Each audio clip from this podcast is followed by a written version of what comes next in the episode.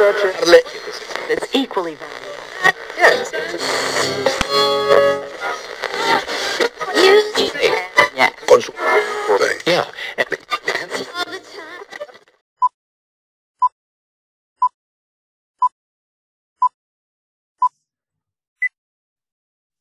Pues ya estamos en nuestro episodio número 49, el cual transmitimos desde la Ciudad de México y pues bueno, pues aprovechamos como siempre esta pequeña introducción para mandar saludos y avisos parroquiales que Gina constantemente se avienta. ¿Cómo estás, Gina? Hola, profe. Muy bien, gracias. Feliz aquí estarnos escuchando una semana más. A ustedes que están del otro lado, muchas gracias por escucharnos. Ya sea que nos escuchen desde México, desde el extranjero. Gracias por hacerlo. Y bueno, vamos con la tan amada y ya tan conocida sección de anuncios parroquiales. Si ustedes quieren mandarnos un saludo, un mensaje, decirnos algún tema del que les gustaría que habláramos en un futuro próximo en este podcast, o simplemente pues, contarnos un chiste histórico, ¿por qué no? Por favor, escríbanos al correo de sinhistoriamagistoria.gmail.com Estamos agradecidos con las personas que nos escriben. Ustedes no, no se animan porque les da pena, no hay bronca. Mm, mm, ustedes saben, nos divertimos todos. Ahora que si quieren tener una conversación más directa con nosotros, pueden hacerlo a través de Instagram. Al profesor lo encuentran como arroba alexgo40, a mí me encuentran como arroba gina-mr y no olviden visitar también el perfil de arroba situ, que bueno, es la página de recorridos y visitas históricas. Entonces, este, chequenlo, porque también ahí publica, publicamos imágenes de lo de la, la sección de los jueves, la sección de una taza, una taza llena de historia del arte, entonces chequenlo, váyanse a dar una vuelta. Y bueno, hasta aquí los anuncios parroquiales. Tan, tan, tan. Y ya, ya les agradecí por escucharnos, sí, ¿verdad? Sí, ya, ya agradeciste, Gina. Me quedé con la duda, pero mejor agradecer que no. Por cierto, hay saludos a los amigos de Nebraska, Hola. en Estados Unidos, de Missouri, Hola. que también nos escucharon. Qué amables. Este, y de Argentina, de la, de la región de Misiones, que también nos han escuchado. Este, Qué bueno que, que nos escuchan. Y Gracias. pues bueno, si también alguien más nos escucha de otro lado, pues sí sería bueno que, que de repente Nos- mandaran un saludo, como ya lo dijo Gina, este, desde el lugar remoto. Para que sea más personalizado el saludo, que no digan, ay, qué impersonal, pero es que luego no sabemos quiénes son. Pues sí, luego no sabemos efectivamente quiénes son. Así es que si son extraterrestres, pues también que nos manden saludos. Pero bueno, Es importante si nos escuchan desde otra galaxia. pues sí. Entonces los vamos a dejar con el episodio número 49. Y eh, nos vemos la próxima. Dios, Gina. Bye bye, profe. Cuídense. Bye.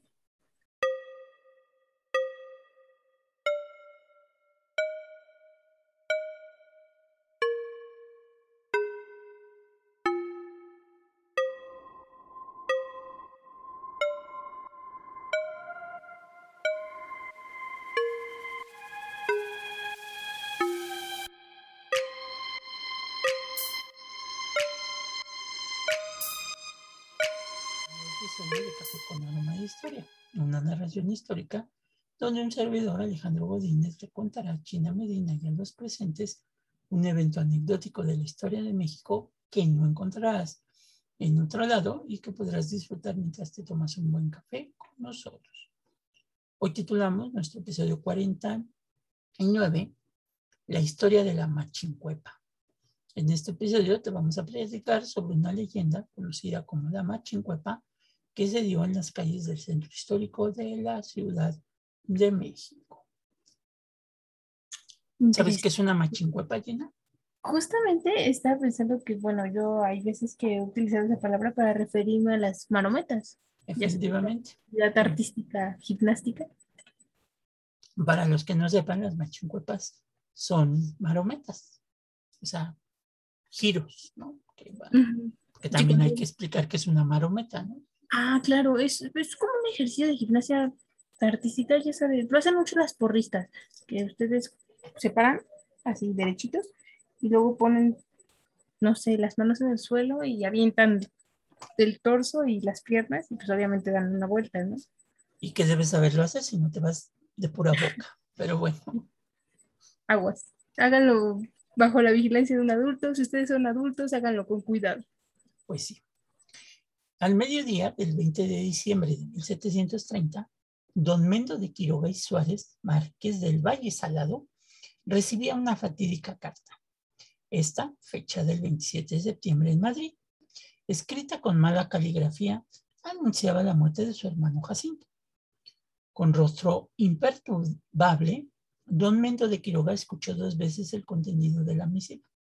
Después se hizo un silencio frágil, sosteniendo solo por la mirada evanescente y acuosa del viejo conde. Mientras él era un nudo de recuerdos, las sirvientes y el cochero salieron a la calle para esparcir la noticia por la Plaza Mayor. Ya ven que no les gustaba el chisme.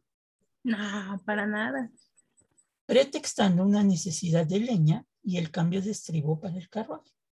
Y de ahí, como todas las noticias que tienen pies y alas, esta fue tomando su viento de caracol y voló para irse por todas las calles, casas y plazuelas de la ciudad. Les digo, lo del Facebook pues, no es nada nuevo. no es nada nuevo bajo el sol, solo nos modernizamos. Exacto. En ese momento todos los escuchas eran correos ambulantes. Un hermano, jamás lo habéis mencionado. Que don Mendo ha perdido a un hermano que vivía en Madrid. Que guarde Dios en su regazo al hermano y serene al pobre don Mendo, que bien merece la calma por lo avanzado de su edad y por las enfermedades que lo martirizan. Dios en su santa e infinita misericordia sabe lo que hace. Le digo, estas frases son típicas de cuando alguien se O sea, me encanta, ¿no? Porque yo siento que cuando igual me toque, llegue mi hora, todos van a hablar maravilloso de mí. Es curioso, ¿no? Como los muertos son buenísimas personas. Los muertos sacan frases rimbombantes. Eso. Dos eran los sucesos que andaban en boca de la gente que caminaba por las calles y plazas de la ciudad. Uno, la fiesta del nuevo arzobispo, el excelentísimo don Juan Antonio de Bizarrón y Aguirreta, patriarcal de Sevilla y sumiller de cortina de su majestad, quien era agasajado con un banquete en la villa de Guadalupe. El otro, una muerte, que siempre trae el recuerdo de tierra húmeda, fresca, que es cobijo a perpetuidad. Mientras un cuerpo yacía en una caja de muerto, el festejado gozaba de las viandas y vinos que se posaban sobre una de las mesas del santuario guadalupano. Pero dejemos al nuevo arzobispo parsimosiamente explicando a un clérigo el cargo que ostentaba. Cita. Escuchar. El sumiller de cortina es un eclesiástico que sirve a los reyes cuando estos van a una capilla. Su función, es muy chistosa, pero me da mucha risa porque su función es correr la cortina del camono tribuna, bendice la mesa y realiza otros actos asistenciales en lo religioso. Sumiller de cortina. O sea, el que jala la cortina. Ajá, ajá, o sea, dije, es un nombre muy rimbombante para alguien que no hace casi nada, ¿no? Si nos quejamos ahora de la burocracia. Entonces, vean cómo pensado. O sea, vean un cargo para el que jala la cortina, nada más. Pero bueno. Estaba en la nómina. Regresando, pero a todo esto, ¿quién era don Mendo de Quiroga y Suárez Márquez del Valle Salado? Era un noble caballero que, cargado de enorme fortuna y de grandes recomendaciones reales, llegó a la capital de la Nueva España ya por el año de 1714. El mismísimo virrey Fernando de Alecastre, Noreña y Silva, duque de Linares, le organizó una fiesta de bienvenida en Palacio Virreinal.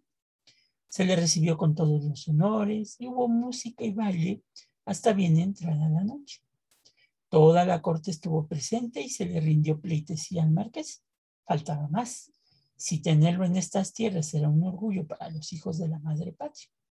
Un sarao era también un buen pretexto para lucir prendas, simpatías, sueños y malquerencias entre los miembros de la corte. Entonces, Don Mendo pues, era un personaje importante, era un, era este, un marqués, obviamente, que venía a España, ¿no? Entonces, como que a la Nueva España, como que aquí nos gusta que cuando traen estos cargos este, muy nice, este, pues hacerles fiesta, ¿no?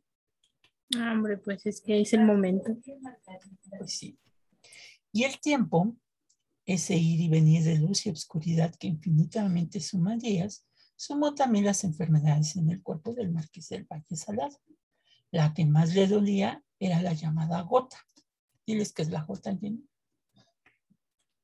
¿Dónde está? La verdad es que yo tampoco sé bien a bien de qué va ese padecimiento. Es, es el exceso de ácido úrico, o sea, por comer carne en exceso, la grasa de la carne se va acumulando y se acumula en el dedo gordo. No recuerdo si es el pie derecho o izquierdo, pero te da unos dolores este, tremendos en las articulaciones y sobre todo en los dedos gordos, tanto en las manos como en los, en los pies. Esa es la gota. Diantres, ¿no? Conclusión, nada en exceso, por favor, todo con Exactamente. Los, dolores perdón, se presentaban sobre todo en las articulaciones de los hinchados dedos gordos de los pies, pero no solo eso, también su salud se había complicado por las alteraciones renales y el ácido úrico que le circulaba por la sangre. Nada lo aliviaba. Por más visitas del médico y la extracción de sangre que le practicaban con sanguijuelas del canal que pasaba por la alameda, nada que se aliviaba. Nada había que aminorar el malestar, cada vez más intenso. Ni los curanderos le servían alimento, por más ungüentos y masajes sobre las partes inflamadas. ¿No? Y te duele tremendo. Seguramente seguía comiendo en niveles desmedidos la carne, porque, o sea, si su padecimiento se agravara, me decía pues que le valía la dieta del doctor, ¿no? Pues sí, eso sí, la gente sigue come, come carne. Constantes eran los cambios de ánimo cuando el dolor se presentaba en Don Mendo de Quiroga, y así pasaba el enojo, y del enojo al dolor. Solo había que ver con quién se desquitaba y a quién enviaba a los mil demonios. Don Mendo trataba mal a todo el mundo cuando la enfermedad lo atacaba. Triste es la impotencia del enfermo y triste es la situación de quienes deben soportarlo. Cuanti más si el patrón es el doliente pero por bienaventuranza, a veces de dolor es menos y a veces se pierde en el limbo de un rincón de la mente que mitiga o deja un supor en el sufrimiento. En esas estaba el marqués, la noche del festejo del nuevo arzobispo, cuando recibió la terrible noticia, misma que una sirvienta alcanzó a escuchar, que el hermano de don Mendo era un bueno para nada, un sin fortuna, y que si los gusanos se lo comieron, no fue mucho porque poco se puede comer de un cuerpo flaco como la de ese desgraciado. Perdíes, cosas de la vida, bien hizo en morirse, pensó Don Mendo en voz alta. Ya, Andrés, se me hace entonces que era el hermano incómodo, ¿no? Pues sí, el hermano incómodo que, a comparación de Don, Don Mendo, ya le iba a decir Don Menso, Don Mendo, Don Mendo, que pues, yo creo que sí le comía sabroso, Sí. Este, pues, cómo se refería a su hermano, ¿no? Él era más mesurado en su comer. Exacto. Pero lo importante, bueno, aparte de que se murió, es que la carta no solo daba esa noticia, sino un poquito más. Daba la cuenta de una existencia o de la existencia de una sobrina. Tan, tan, tan. Una sobrina. ¿Y qué decía la carta sobre la dichosa sobrina? El papel fue desenrollado por, eh, prontamente por las manos temblorosas del viejo para luego leer. Esta carta estará en vuestras manos cuando muerto yo esté, pero mi dolor mayor lo sabréis. Y hermano mío, es que mi hija, doña Paz de Quiroga, que es muy bella, es agraciada por la bondad, por la bondad de Dios y puede ser presa por la gran miseria que dejo de algún truán o que en la desesperanza vaya a dar con alguna de su hermosura a casa de Mansevía y su perdición la encuentre allí. Uy, entonces pues esto, eso nos habla de que era bonita y pues los deseos de un padre moribundo pidiéndole a su hermano ayuda para, para su hijo. Oiga, pero estaba casado, digo, porque pues ante tal sorpresa, la carta no lo dice, nada más dice que tenía una hija, ¿no? No, pues ante la sorpresa, miren, no es por ser metiche, pero yo creo que no, y en esas épocas ya ve que eso sí estaba muy escandalizado. Bueno, en esas y en las actuales, ¿no? Pero en las actuales como que pues uno dice, Ay", pero en esas épocas, híjole, era pues más, más rudo el ojo, la crítica. más rudo el asunto. Sé, hermano mío, que tu bondad no es mucha para con mi persona, pero también estoy enterado de que no tenéis descendencia ni familiar alguno que os cuide en vuestra vejez. Por lo que mi deseo es que vos, vos mandéis por Doña Paz y la llevéis a la Nueva España. Ella lleva nuestra sangre y os cuidará como si fuera una hija. Os dejo porque poco puedo seguir escribiendo con esta enfermedad que me consume y me llevará a la tumba. Pero no dudéis, cuando muerto esté, de que miraré por vos desde el cielo. Dios en su infinita y eterna misericordia os recompensará. Firma don Jacinto de Quiroga y Suárez en Madrid, septiembre 27 del año de Dios de 1730. Entonces tenía que mandar el pasaje para que Doña Paz. Sí, claro, este, Doña Paz estaba desconsolada en el duelo y sin dinero, ¿no? Y sin dinero.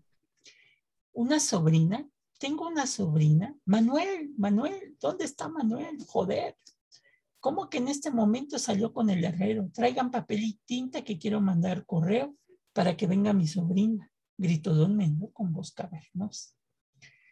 Siete meses después, llegaba al puerto de Veracruz doña Paz de Quiroga, su sobrina, quien era todo un portento de belleza.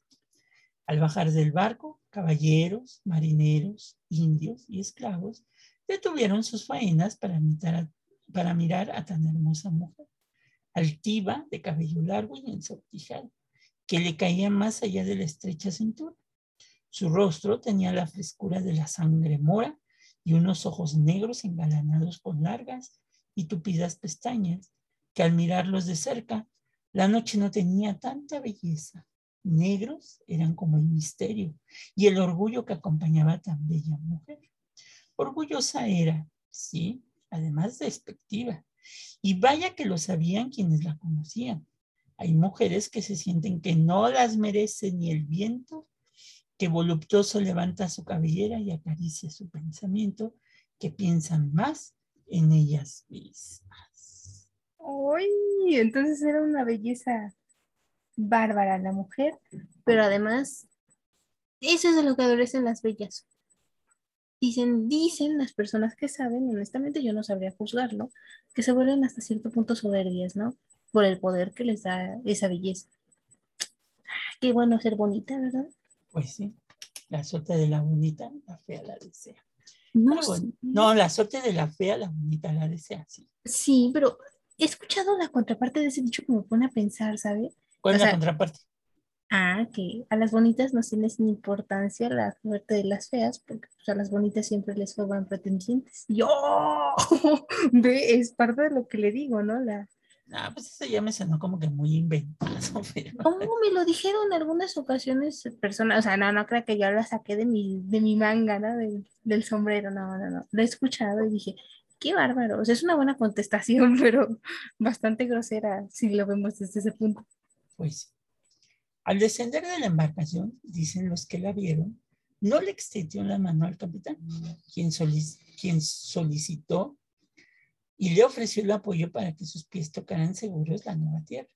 Los sirvientes de Don Mendo solo usaron una mula de las cinco que llevaban para cargar el escaso equipaje que traía la bella Doña Paz. Su carruaje avanzó hacia los caminos del pueblo.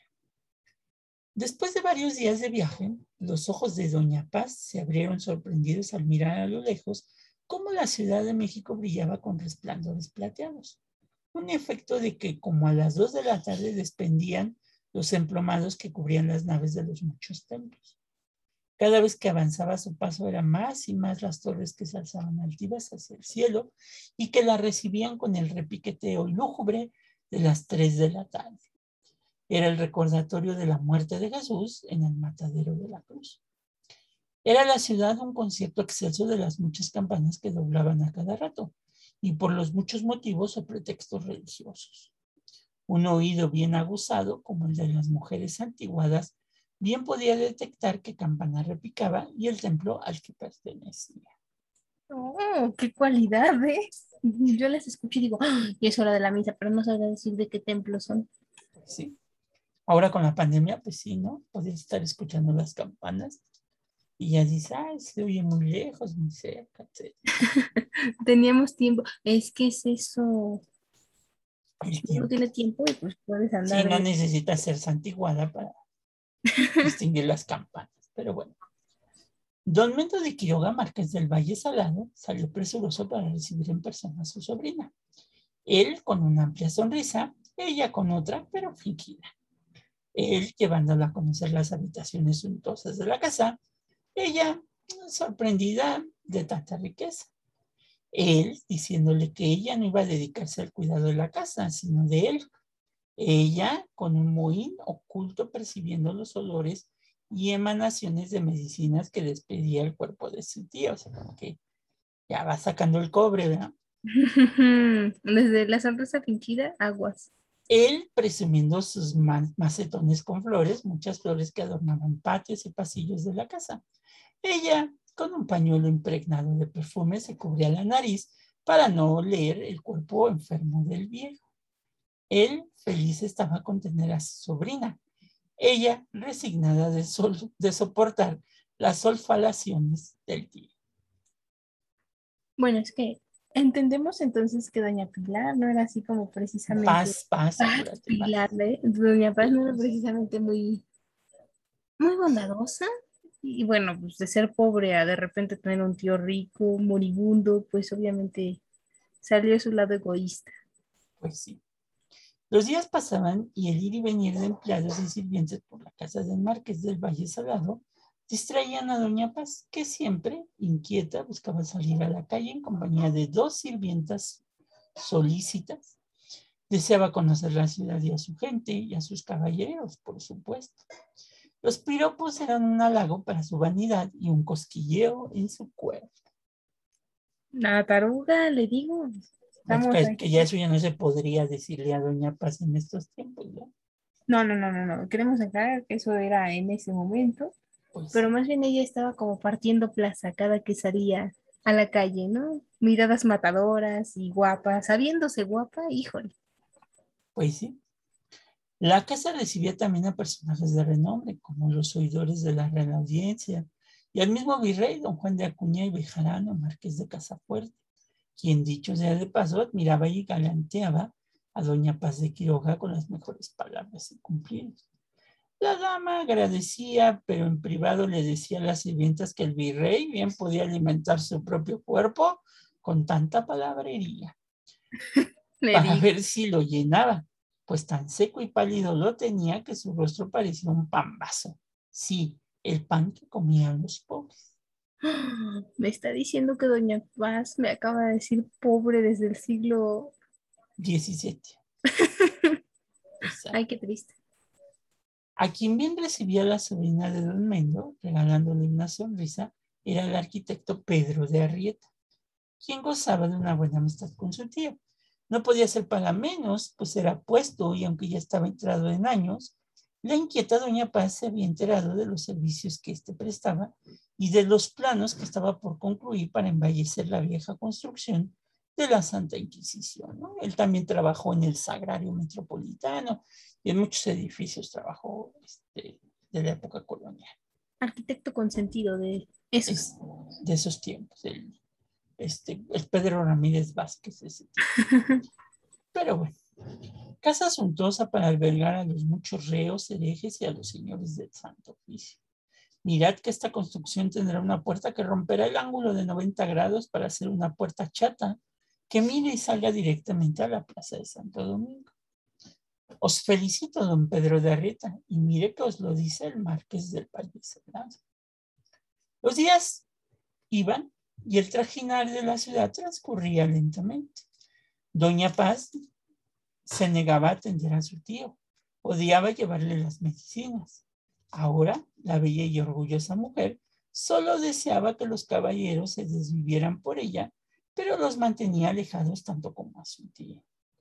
En sus habitaciones, no pocas sirvientas la vieron desear la muerte del enfermo. Cría cuervos y te sacarán los ojos. ¿no? Y es que, ¿sabe? Siento que esto es así como, pues parte de lo mismo, ¿no? Que no, no la crió y en realidad no había relación y evidentemente, pues, desde la perspectiva de Doña Paz, su tío con tanto dinero pudo haber bien ayudado a su hermano, o sea, el papá de Paz, y pues no lo hizo, ¿no? Entonces, dirían que duele más el cuero que la camisa, y yo creo que entre que era egoísta y no, estaba como que en cierta parte enojada porque antes su tío no, no pretendía ayudarlos, y ahora que ella estaba sin su padre, lo hacía, ¿no? Y obviamente quería todo para ella. Pues sí. Cito. Sobrina mía, que han llegado a mis oídos vuestros rezos para que me muera, le decía don Mendo, con aire que le enrojecía el rostro de coral. Mentiras son, vos sabéis, tío, que os quiero y me desvivo para que os atiendan bien las sirvientas. Asunto que vos, doña Paz, debías de hacer. No me condenéis, tío mío, a que los mareos por vuestros olores me den dolores de cabeza. Va, ¿qué sois vos? ¿Un demonio? ¿Un alacrán que, ha que he metido a mi casa? La pena me embarga, pero vos sois de mi sangre. Por desgracia, mi única familia. Ya sacó el cobre, ya sacó el cobre, ahora sí. Pero el tío, híjole, esto suena que puede acabar en tragedia. Estaba en el chisme. Estaba en el chisme. XVII.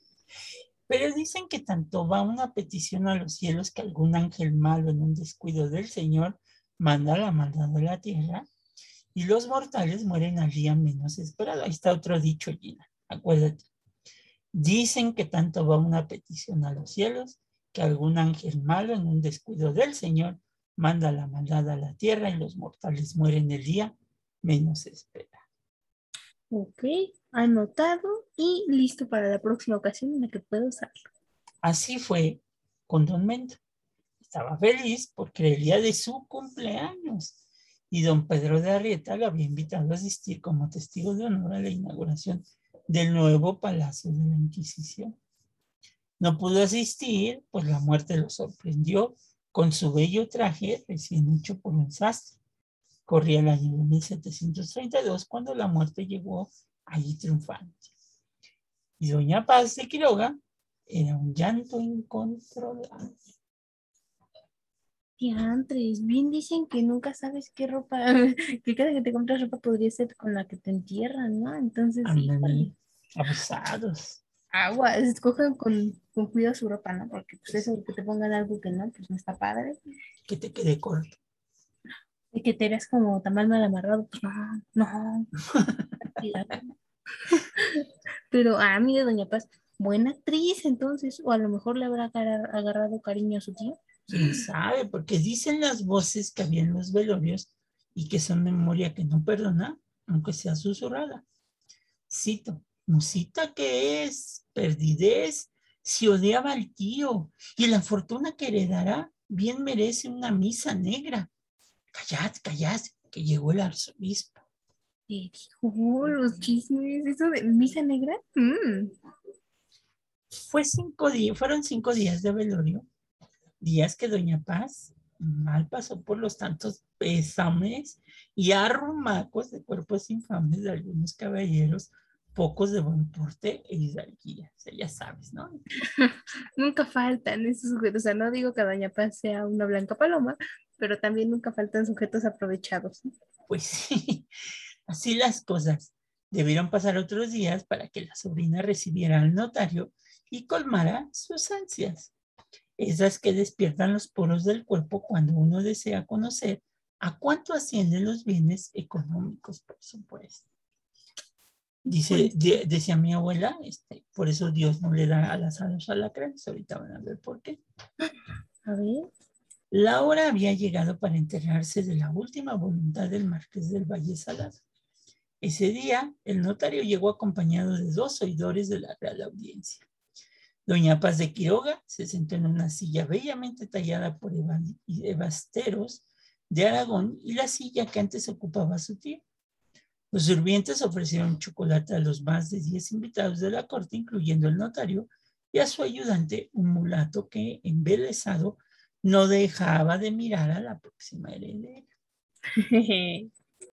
Cito su tío, el señor Márquez del Valle Salado, la nombra heredera universal de sus bienes, dijo el notario con salamería y acomodándose sus pequeños anteojos. Sí, respondió ella. Cierto es entonces lo que me anunció un día. Mi tío era de buen corazón, aunque a veces iracundo. No me casaré, no me cansaré de llorar su ausencia. Mustia. Pues sí. Si, si vuestra persona no dispone de otro asunto, leeré el testamento y si me lo permite, iré a la parte fundamental de las condiciones. Siento que aquí es donde la puerta va a torcer el rabo. ¿eh? Un silencio se hizo mientras escuchaba el paso de las hojas del libro. La expectación era tal que obligó a los presentes a mirar fijamente el libro que tenía la voz escrita del difunto. Entonces el notario empezó a y su voz se transformó en la voz de don Mendo de Quiroga y Suárez Márquez del Valle de Salado, cuya imagen se hizo presente en la atmósfera. Cito. Dejo a mi sobrina Paz toda mi fortuna, consistente en bienes inmuebles y en metálico, pero a condición de que pague todos los tormentos que me hizo sufrir en vida, pues de otro modo ese legado pasará íntegro y por partes iguales a la orden de San Francisco y la de los mercedarios. Le dije, le dije, claro que sí, vengar, era su momento. El desagravio es este. Mi sobrina Paz saldrá de casa en coche descubierto, atravesará la calle de Plateros o Madero y de San Francisco y en el centro de la Plaza Mayor sobre un tablao puesto para tal efecto y habiendo anunciado previamente a todo cuanto espectador se reúna en pleno mediodía, dará una machincuepa. Sí, una machincuepa. De lo contrario, repito, mi herencia irá a las órdenes que fueron de mi devoción mientras he vivido. Firma del Marqués del Valle Salado. No, pues este silencio que hicimos ahora creo que es el que todos hicieron en esa sala en el momento. Pues yo me esperaba algo diferente, como Bueno, pensándolo bien, no creo que en el siglo XVII fuera como que muy normal andar haciendo pues ¿no? Porque pues actualmente uno hace marometas cada vez que se le antoja, pero en ese momento siento que con las vestiduras que ocupaban no era como que tan divertido. Pues sí. Al oír semejante cláusula testamentaria, doña Paz de Quiroga sufrió un sícope. Diles que es un sícope, Gina. Un desmayo. No, pues es que toda dama que se respete y que sea privilegiada y bonito, desmayo, y en ese momento no falta más de uno que quiera. Así es que para la próxima día, ay, me dio un síncope. O sea, un desmayo. Ok, anotado. Le dio un síncope cayendo desvanecida en el suelo. Le dieron sales las sirvientas para reanimarla, mientras algunos invitados sonreían socorronamente. Las murmuraciones alcanzaron a ser más claras cuando Doña Paz recobraba la conciencia y hablaba. ¿Una machinguepa?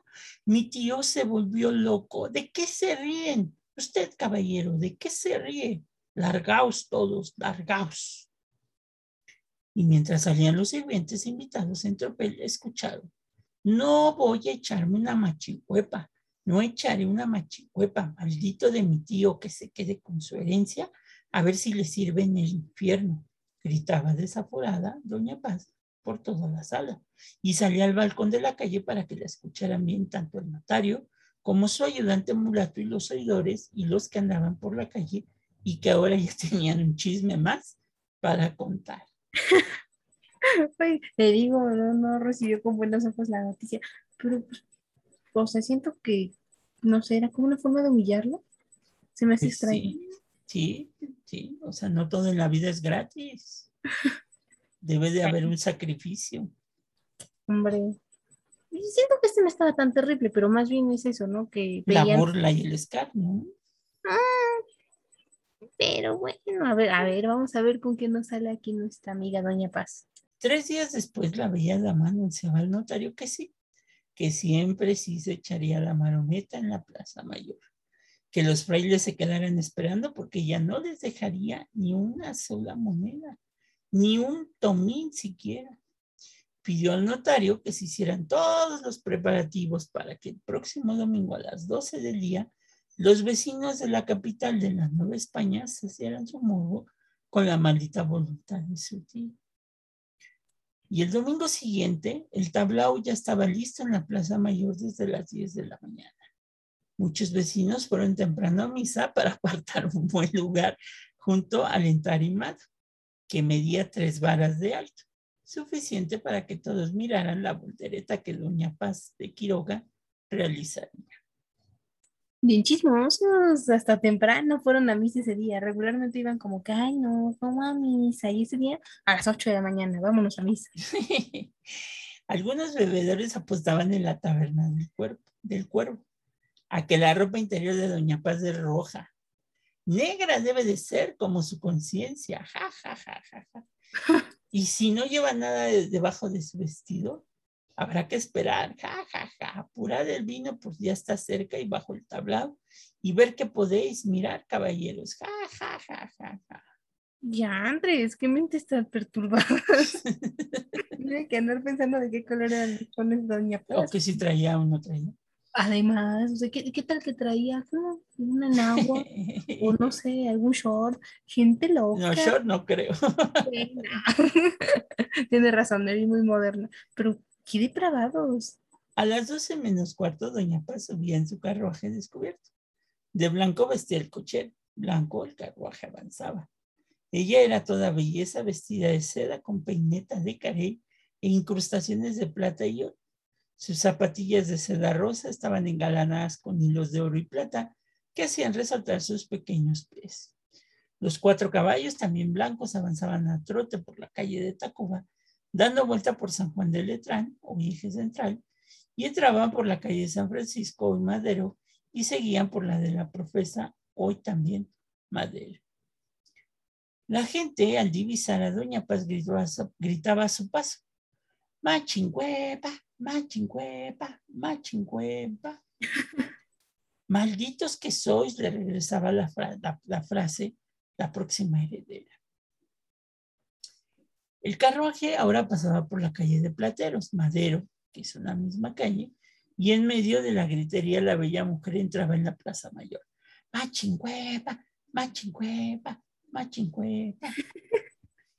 Impresionada estaba la gente y la misma Doña Paz de ver tanta muchedumbre que había venido de todos los barrios de indios que rodaban la Ciudad de México, solo para verla se habían dado cita indígenas de Xochimilco, Iztacalco, eh, Tacuba, Escapuzalco y hasta Metepec, Exlahuaca y Antequera. ¿Qué trabajo? Mire, pues se pararon temprano para llegar a buen lugar, y a ver. Chismosos, lo que es falta de... El chisme, el chisme es el chisme. Bárbaros, bárbaros. Discretamente el virrey y la virreina y el arzobispo que los acompañaba se asomaron por el balcón del palacio. El mismo arquitecto, don Pedro de Arrieta, estaba ahí para ver semejante prodigio de la, de la altiva hembra, como la llama. Ok, o sea, bien chismositos, pero así como que con cuidado para que no se vea como vimos la cortina. Doña Paz subió lentamente los ocho escalones de madera del entarimado. Miró con desdén a la mucha gente que se congregaba alrededor del tablado. Respiró la orgullosa mujer para dar la voltereta, avanzó dos pasos y se arrepintió. Se arrepintió de dar la marcha en cuerpo. Pero mi pregunta es, ¿por qué si teníamos sido tan largo? Pues sí. Sufría Doña Paz y eso no le importaba a nadie, o al menos eso parecía. Así que se armó de valor y tomó de nuevo aire y la gente empezó a gritar fuertemente haciendo retomar sus voces en eco por toda la Plaza Mayor. Doña Paz, Doña Paz, Doña Paz. Envalentolándola. Y después, oh, ese grito, la maldición. Machincuepa, machincuepa, machincuepa, Doña Paz, machincuepa. Un mix ahí. Callad, desgraciados, gritó Doña Paz de Quiroga mirándolos retadoramente. Eso regocijó aún más a los miles de asistentes que con más enjundia vociferaron. Machincuepa, machincuepa, machincuepa. Mm, desgraciado, pero qué, qué ganas de molestar, de perjudicar al prójimo. Al final de cuentas, creo que ella ganaba más. Pues, pues sí, porque iba a recibir su herencia, ¿verdad? que era suntuosa. Los bebedores de la taberna del cuerpo urgían a la bella dama. Apuraos, doña Paz, queremos ver que tenéis voz para nosotros. Ja, ja, ja. Acuérdate que apostaron si traía calzones, de, qué color eran o si no traía. Desgraciados. Callad todos, callad hijos de la mala madre que os parió. Machingüeva, machingüeva, machingüeva. Yo dije, ¡Ah, Doña Paz, pero ah, está buena, está buena. En ese justo momento la gente guardó silencio porque vio que la hermosa dama jaló aire, alzando su pecho al cielo y arrancó dando la marometa, la machingüeva. O sea, sí, sí se animó a dar la, la machingüeva. Ah, pues claro, ante semejante fortuna y después de lo que hemos hablado de ella, pues por orgullo no le iba a perder. Sus piernas y sus ropas giraron al aire. Jubilosamente giraba el cuerpo sobre el tablado. El hecho fue motivo de aplausos y gozos. ¡Eh, bravo, doña Paz! ¡Bravo! Eh! De pronto, como si fuera una fiesta, volvió la gente a gritar. Otra, otra, otra, machingüepa, machingüepa, machingüepa. Ah, pues no crean que también pues, uno está aquí de payaso, nomás era una y ya. Azorada, la heredera los miró con odio mientras arreglaba su bello vestido. Miró su fina peineta y su zapatilla que estaban sobre el tablado, mas ya no hizo nada por recogerlas. Bajo del entarimado, enrojecida, Subió rápidamente al carruaje y se alejó en medio de las carcajadas. Sus ojos lloraban y su boca vociferaba maldiciones. Desde ese día, a la calle donde vive el marqués del Valle Salado, la gente la llamó la calle de la Machincuepa en honor a la hermosa, altiva, orgullosa y bella doña Paz de Quiroga. Y esa calle ahora es la tercera calle de la Soledad, ubicada justo atrás de Palacio Nacional. Y te preguntarás, ¿qué pasó con Doña Paz? Era mi pregunta siguiente. Exacto. Dos meses después de la marometa, ella se encontraba ya sin amistades y en soledad. Así que decidió marcharse con su belleza y con toda su fortuna a España. Aquí en la Nueva España, la vida se le había hecho un eco de voces que retumbaban por toda la enorme mansión machingüeva, machingüeva, machingüeva, machingüeva. Digamos que fue tortura psicológica, pero pues en realidad es, ella hizo algo así como borrón y cuenta nueva nos vemos y me voy con el otro lado, ¿no? Y en España, pues quién sé a quién debe importar qué pasaba en la Nueva España, mientras yo, yo, yo, si hubiera tenido correo electrónico, le mandaba muchos correos que dijeran matching, Desgraciado. Dicen que es el origen de Facebook, ¿no? Es el origen del bullying. Pues sí, hubiera sido bullying internacional. La, la bullearon, gacho. Pero bueno, no, no sé, digo, o sea, la onda a ridiculizarla, pero pues no siento que se le hubiera visto algo. A lo mejor la ironía de la ridiculizada de que fuera tan rica y tuviera que hacerlo, ¿no? Pero... Bueno, al final la leyenda, pues, siempre, como hemos dicho, las leyendas tienen, tienen una, ¿cómo se llama?